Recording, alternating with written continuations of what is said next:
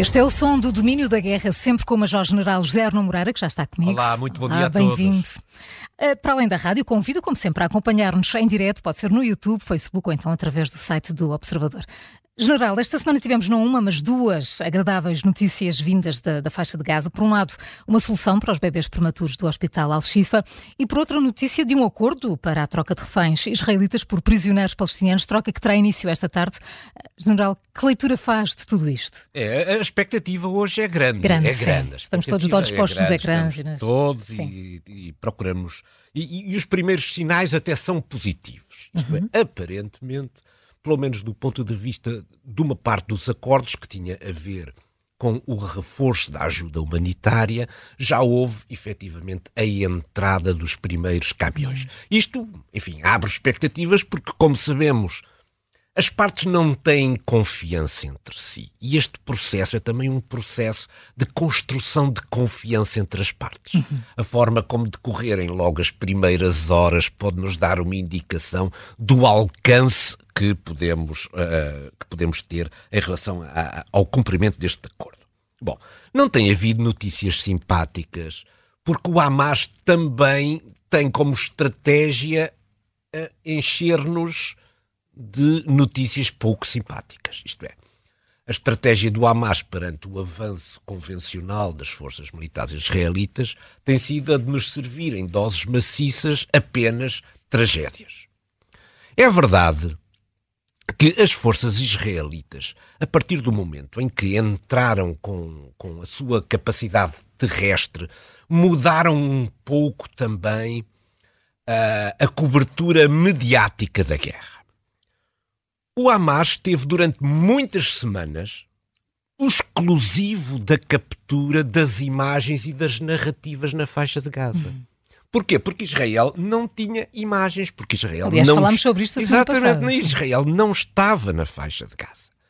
E este monopólio deu algum avanço à narrativa, ah, à narrativa do Hamas sobre aquilo que se estava a passar. Neste momento, como Israel já está dentro da faixa de Gaza, tem ele também capacidade de ir mostrando as imagens que, de alguma maneira, põem um maior balanço, um maior equilíbrio entre aquilo que é uma narrativa do Hamas e aquilo que é a narrativa de Israel. Bom, o Hamas insistiu muito durante estas semanas em que esteve, digamos, à frente das narrativas, insistiu muito na questão dos hospitais.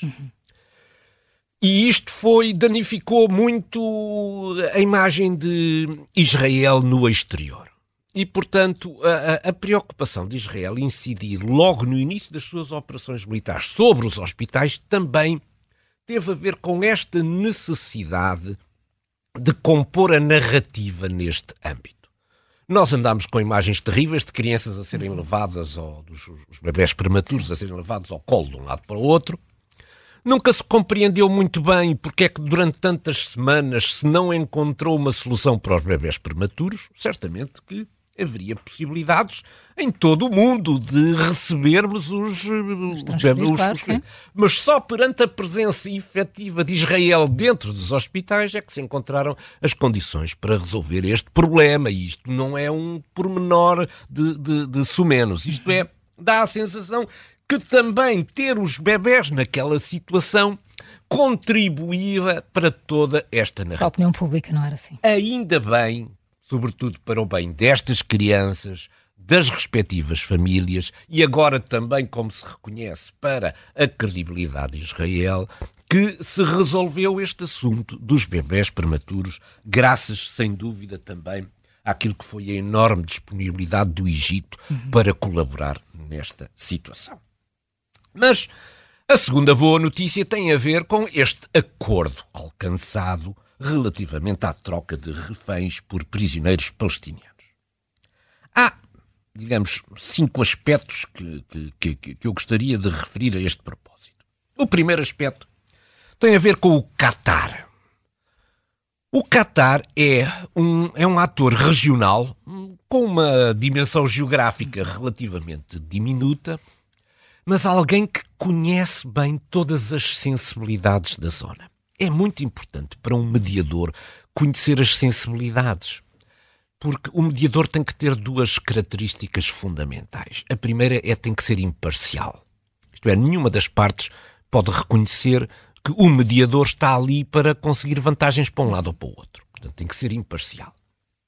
E a segunda, e vem aqui o tal aspecto importante do Qatar, que é o de conhecer as sensibilidades, é de alguém que tem que ir sugerindo perante cada problema, e, e enfim, nós calculamos sido muitos que devem ter é? sido imensos os obstáculos que apareceram à mesa das negociações, ir sugerindo sempre caminhos. Isto é, pronto, muito bem, por aqui não podemos ir. Mas e se pudéssemos ir? É por isso que conhecer as sensibilidades uhum. através de um ator regional é muito importante para podermos encontrar soluções. Portanto, o Catar, o Egito e os Estados Unidos, os Estados Unidos também são importantes aqui, porque quando os Estados Unidos reconhecem mérito numa das soluções, depois colocam pressão sobre Israel e, portanto, também é um ator importante aqui na mediação, conseguiu-se finalmente encontrar aqui um, um, trio de mediadores que permitiu fazer avançar este acordo. Este é o primeiro aspecto. O segundo aspecto tem a ver com a, importação, a, a importância da operação militar israelita, sobretudo da sua componente terrestre.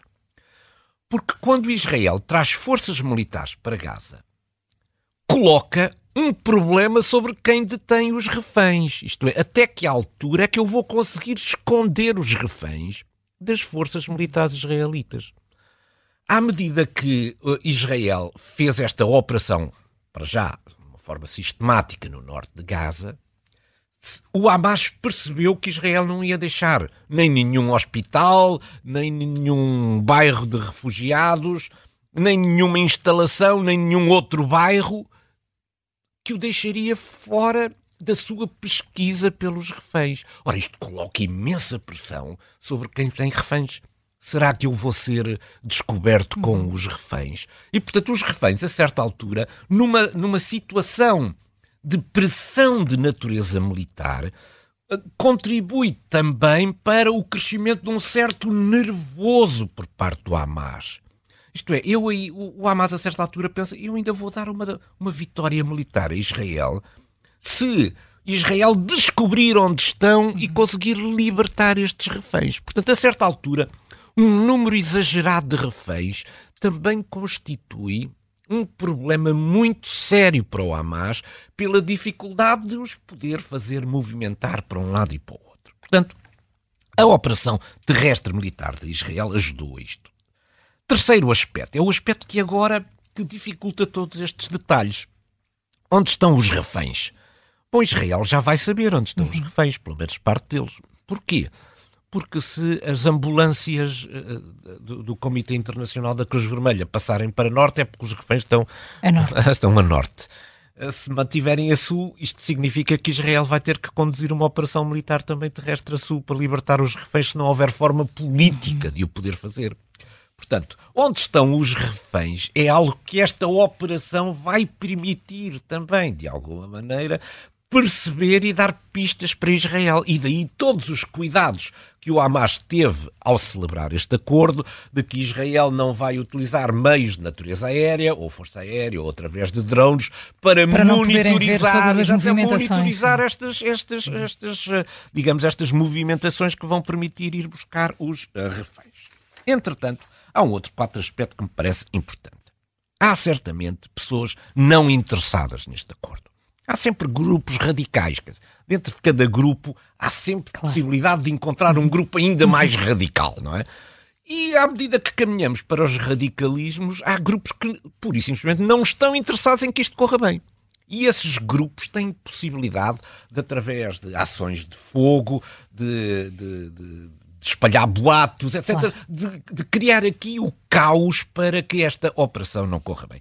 Todas as, as duas partes têm que ter aqui uma, uma, uma tentativa muito muito precisa de poder conter esta, estas dificuldades. E depois o quinto aspecto é o retorno das operações militares. Israel não quer ficar por aqui, e, portanto, vai querer retomar as operações militares depois da pausa humanitária. Mas vai-se criar aí na comunidade internacional uma enorme pressão sobretudo se correr bem, se correr bem esta questão da troca dos reféns, para que se tente avançar mais, sobretudo na parte da via diplomática e na parte uh, da via da solução política. Vamos ver, mas Israel, no final disto, se isto correr bem, tem aqui uma decisão difícil de tomar relativamente ao prosseguimento das operações militares. Eh, General, olhemos agora para a Ucrânia, que celebrou esta semana 10 anos sobre as manifestações na Praça Maidan, a Praça da Liberdade no centro de Kiev. Estes protestos marcaram o momento decisivo em que a Ucrânia decidiu que queria ser europeia e não apenas um território pós-soviético ali na órbita sim, sim. da Federação Russa. Exatamente. Dez anos depois, em que ponto estamos? É, é, é, eu acho que é importante voltarmos outra vez a Maidan para percebermos alguma coisa do que se tem passado e, sobretudo, para podermos uh, olhar, para o, olhar para o futuro. Uh, estes, esta, em 2013, na verdade, a Ucrânia estava politicamente muito dividida. Ideologicamente, politicamente, estrategicamente, estava muito dividida. Enquanto que na zona uh, ocidental da, da Ucrânia e na, na capital, em Kiev, imperava um certo sentimento pró-europeu, à medida que caminhávamos para leste, esse sentimento pró-europeu diminuía consideravelmente. No ano anterior, em 2012, a, o, a, a, o governo da Ucrânia tinha começado negociações para um, uma, um, a celebração com a União Europeia de uma associação de comércio livre e para uma progressiva integração nos mecanismos económicos uhum. europeus da economia ucraniana. Isso foi visto por estes setores mais europeístas como um avanço decisivo. Mas há um dia em que é preciso assinar. há um dia em que é preciso assinar. Quer dizer, o compromisso, as negociações, etc., a certa altura, tem que dar direito a, a, a um acordo. Ora, no dia 21 de novembro de 2023, o governo ucraniano declara que não vai assinar o acordo. Ora, isto trouxe milhares e milhares de pessoas para as ruas. Portanto, aquilo que nós falamos da Praça, praça da, da Praça da Independência, da, da, do movimento Euromaidan, tem a ver exatamente com esta desilusão muito súbita que, afinal, todas estas negociações tinham tinham acabado, porque afinal a, a, a, a, Ucrânia estava, era disponível para continuar a, a sua associação económica com a Federação Russa. Bom, estes protestos demoraram, demoraram vários meses, três meses pelo menos, até que em, em, em 21 de fevereiro de 2014 o presidente Yanukovych, que era favorável a Moscou, presidente ucraniano, fugiu para Moscou isto foi no dia 21. Depois, logo no dia seguinte, no dia 22, foi destituído pelo Parlamento. O Parlamento nomeou um governo pró-ucraniano. E no dia 23, forças militares e militarizadas russas na Crimeia tomam os edifícios governamentais e iniciam a tomada da Crimeia. Houve aqui três dias que são muito decisivos. Ora, para comemorar, digamos, esta, esta, estes 10 anos da, da, desta revolução pró-europeia, esta semana Kiev eh, mereceu a visita de Lloyd Austin, o secretário da Defesa norte-americano, o David Cameron, Sim. o novo ministro dos Negócios Estrangeiros britânico, Charles Michel, o presidente do Conselho Europeu, e todos eles vieram manifestar este apoio à continuação deste processo de ocidentalização, se podemos dizer assim, de, de caminho para instituições ocidentais por parte da Ucrânia. Mas, na verdade, há aqui dois, há aqui dois marcos que são importantes. O primeiro é já agora o que é que vai decidir, o que é que vão decidir, uh, uh, uma vez que do ponto de vista técnico uh, a Comissão Europeia já deu o seu aval, de que maneira é que agora, do ponto de vista político, o Conselho Europeu permite que, que o processo de adesão da Ucrânia possa naturalmente ser uh, negociado. Isso é uma decisão que tem que ser tomada agora em, em, em dezembro. E, por outro lado, to estamos todos já de olhos nos Estados Unidos e nas eleições. Ora, este, este, este, esta semana até houve relativamente boas notícias. Isto é, é verdade que metade, cerca de metade dos americanos continua a achar que os Estados Unidos gastam dinheiro a mais na guerra. Mas essa proporção diminuiu junto dos republicanos. Isto é, junto dos republicanos, neste momento, ainda há uma pequena maioria que acha que, que se gasta dinheiro a mais com a guerra na Ucrânia, mas essa proporção já é também um bocadinho menor. Portanto, enfim, vamos, vamos temos aqui desenvolvimentos políticos que agora importa acompanhar eh, durante o ano 2020. Eh, no terreno, o inverno já se começa a fazer sentir, ali no leste da Ucrânia, onde prosseguem as ofensivas russas nas regiões do Donbass. Já a sul, as forças ucranianas têm tido dificuldade em obter ganhos nas últimas semanas. Eh, General Arno Moreira, que ponto de situação podemos fazer do que se passa no terreno e, e o que é que podemos antecipar para o próximo ano? Ah, nós vimos esta semana as primeiras imagens de viaturas atoladas uhum. na lama. Significa que o inverno, o inverno está, faz anunciar e, portanto, Sim. toda a mobilidade das forças vai ser afetada. Claro. Claro que a mobilidade afeta sempre mais quem tem a iniciativa. E neste caso, há, uh, no leste, é sobretudo a Rússia que tem, neste momento, a iniciativa. Portanto, todo aquele conjunto de operações de natureza militar sobre Liman, Bakhmut, Advid, Avdivka, etc., onde são as forças russas que neste momento têm a iniciativa, também elas se verão prejudicadas pelas dificuldades da mobilidade. O que significa que a Ucrânia pode, com este inverno, recolher alguns benefícios uhum. de natureza tática em cada uma destas regiões. Os ucranianos não têm avançado para sul. Não têm avançado para sul tem tido imensa dificuldade em, em fazê-lo. As linhas estão muito bem preparadas e a Federação Russa tem conseguido juntar o conjunto de efetivos suficientes para deter a progressão uh, ali na, na, direção de, de, de Melitopol. Mas, uh, entretanto, uh, as, as, forças ucranianas conseguiram, através de pequenos destacamentos de operações especiais, passar para sul do rio de Dnipro. E ao passar para sul do rio de Dnipro, colocam aqui um problema muito complicado. A mim parece-me que a Federação Russa estava relativamente satisfeita com o facto de poder fazer parar a guerra, uhum. mantendo tudo aquilo que era a parte sul do rio de Dnipro. E a presença de forças ucranianas agora a sul do rio de Dnipro contraria esta expectativa estratégica da Federação Russa. Vamos ver se há desenvolvimentos e se estes, estes pequenos destacamentos de operações especiais têm capacidade de se manter, de fazer, criar ali cabeças de ponte que permitam uma presença ucraniana a sul do rio de Dnipro.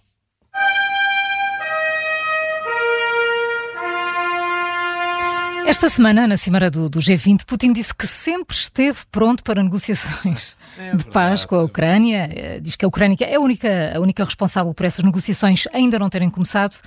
General, que cortina de fumo nos continua a lançar, Vladimir é, Putin? É, esta, esta, esta semana, Vladimir Putin esteve por videoconferência na, na, reunião do G20. Não correu muito bem esta reunião. Para, para Putin não correu muito bem. Não correu muito bem Primeiro porque uh, Joe Biden e Xi Jinping não apareceram. Nós nós ficou mais sozinho. Ficou mais sozinho. Portanto, o público, que era o público importante, digamos, eh, não esteve para, para, para escutar, eh, não esteve para escutar Vladimir Putin.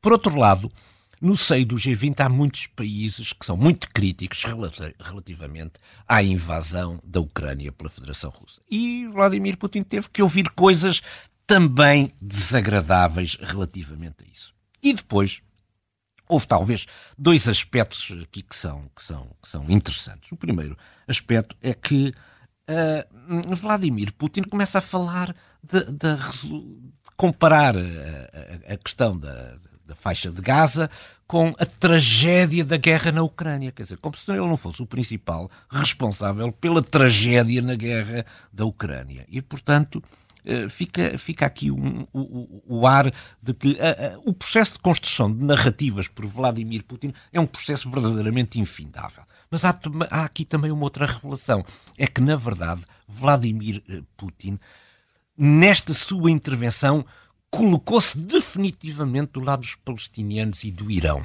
E, portanto, a ti, pela primeira vez, mostrou uma certa hostilidade relativamente a Israel. Isto é significativo. Mas a cortina de fumo é outra. Primeiro, Putin não quer acabar com a guerra. Uhum. Porque a guerra é favorável a, a, ao regime e à Federação Russa. Por três motivos. Primeiro, as eleições de 2024 nos Estados Unidos Putin acha que vai conseguir uma enorme vitória nas eleições presidenciais, não de Moscou, mas nas eleições presidenciais dos Estados Unidos. E que, portanto, pode vir daí um conjunto de resultados muito significativo para as suas aspirações. Portanto, ele não quer acabar com a guerra. A guerra tem que durar pelo menos até às eleições americanas. Depois, as fronteiras dos territórios conquistados não correspondem às fronteiras das regiões anexadas. Portanto, ele separar neste momento fica aquém daquilo que foram os objetivos políticos fixados na própria Constituição da Federação Russa. E terceiro aspecto, esta guerra impedirá a sua substituição no poder. Isto é, a guerra favorece a sua permanência no poder, porque a guerra dá-lhe um conjunto de mecanismos de opressão e de controle da opinião pública que de outra forma ele não poderia utilizar na sua própria campanha eleitoral. É aqui que está a campanha de fumo. É que esta guerra serve exatamente os propósitos. A Federação Russa não tem nenhuma intenção em acabar com esta guerra.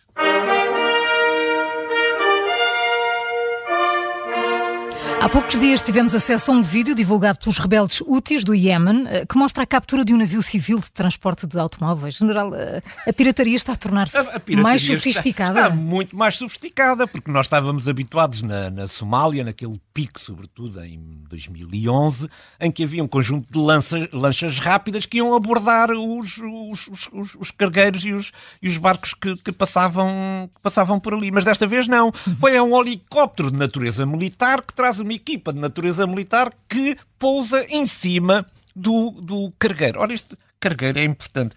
Este cargueiro, uh, isto era por causa de, da solidariedade com o, com o Hamas. O Hamas com o Hamas. Ora, o cargueiro opera sob a bandeira das Bahamas, é operado por uma grande companhia japonesa, é NIK Line.